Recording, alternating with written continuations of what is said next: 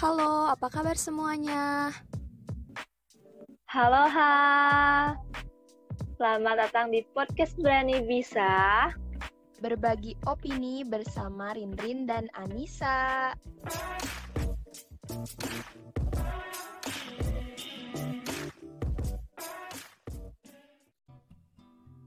Yap, karena kita berani bikin podcast cuma modal kuliah di YouTube dan bisa juga nih podcastnya jadi meskipun ya kualitasnya belum sempurna ya. Pertama-tama perkenalkan nama aku Rinrin Agustarini dan aku Anissa Faujairawan. Gimana kabar tugasnya nih? Aman kan? Hmm, aman lah ya kayaknya. kayaknya ya. Iya. Oke, sekarang kan uh, pandemi di Indonesia ini makin meningkat ya setiap harinya.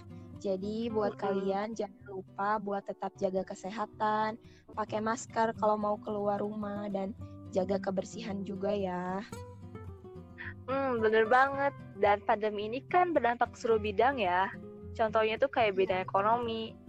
Tapi sebenarnya kalian tahu gak sih kalau misalnya pandemi ini juga berdampak ke bidang pendidikan? Malahan disebut juga loh Indonesia ini sedang krisis pendidikan. Nah, oh, di iya. sini kita baca salah satu artikel nih, ada dari CNN Indonesia yang judul artikelnya Kurikulum Nadim dinilai tak pas diterapkan saat pandemi. Jadi, Kementerian Pendidikan dan Kebudayaan sekarang ini, yaitu Pak Nadim atau sering kita kenal dengan Bang Nadim, ini mewacanakan penerapan kurikulum baru di Maret 2021 nanti. Dan implementasinya bakal dilakuin 2 tahun ajaran 2021-2022. Terus perbedaannya dengan kurikulum yang sekarang apa tuh, Nis?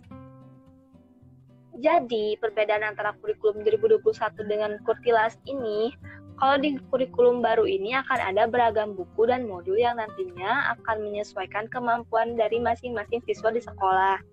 Terus di kurikulum baru ini juga akan menginstruksi guru mengajar sesuai dengan kemampuan siswa.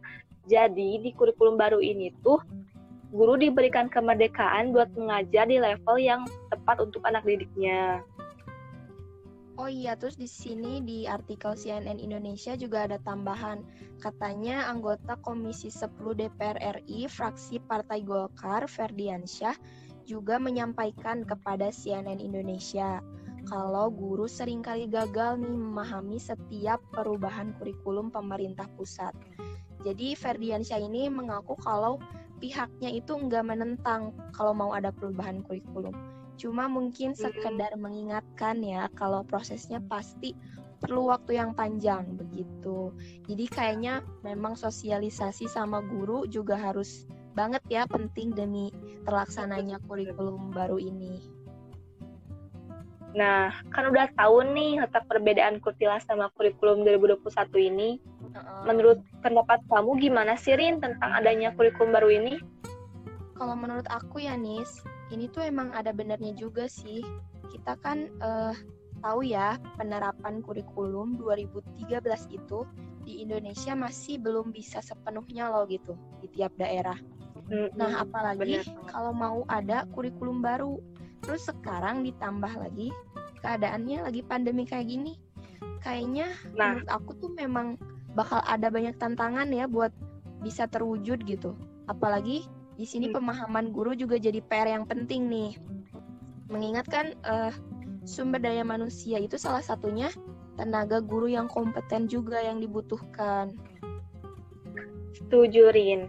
Menurut aku pribadi juga sih, daripada bikin kurikulum baru nih ya, mending perbaiki aja gitu kurikulum 2013-nya. Karena emang kalau diubah lagi kan butuh proses yang lama juga buat meratanya.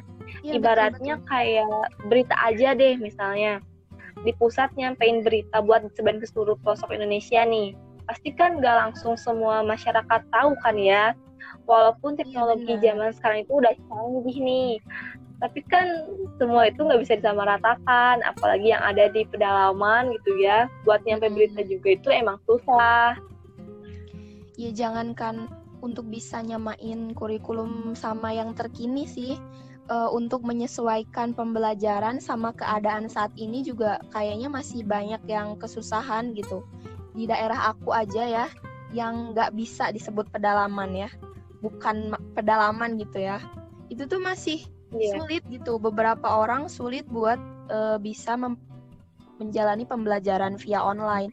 Ya karena gitulah masalah sarana dan prasarana juga. Gak semua orang wow. itu seberuntung kita, gak semua orang punya gadget dan bisa akses internet kayak kita. Bahkan kita uh, beberapa uh, waktu ke belakang ada berita kalau seorang bapak itu nyuri uang tetangganya buat beli kuota internet anaknya biar anaknya bisa sekolah. Nah, bener banget tuh. Apalagi kita juga kan suka lihat ya di berita banyak anak pelajar tuh yang terjun langsung buat kerja nyari uang. Demi apa coba? Bukan demi dia jajan atau beli barang mewah, tapi demi dia bisa beli kuota internet buat belajar online. Jadi kan ya. kerasa banget ya pendidikan yang dialami sekarang itu. Eh, BTW gak kerasa ya kita udah ngebahas kurikulum 2021 ini. Iya juga ya, udah berapa menit nih. Bener banget. Jadi, begitulah ya kira-kira pendapat dari kita berdua tentang kurikulum 2021 ini. Kira-kira menurut kalian semua gimana nih tentang wacana adanya kurikulum baru ini? Setuju atau nggak setuju? Oke, pendapatnya nanti boleh banget kalian sampein uh, pendapat kalian di itu ya mungkin di kolom diskusi di spot ya kali ya.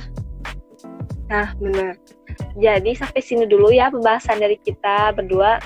Mohon banget, mohon maaf banget kalau misalnya dari kita berdua ada kata-kata yang kurang enak. Iya, betul. Karena kita di sini kan masih belajar juga ya buat podcast ini. Ya, mohon dimaklumi ya. Oke, terima kasih sudah mendengarkan podcast kita berdua. Sarang heo Yorobun. Sarang heo Yorobun. Ya, sampai ketemu di podcast selanjutnya.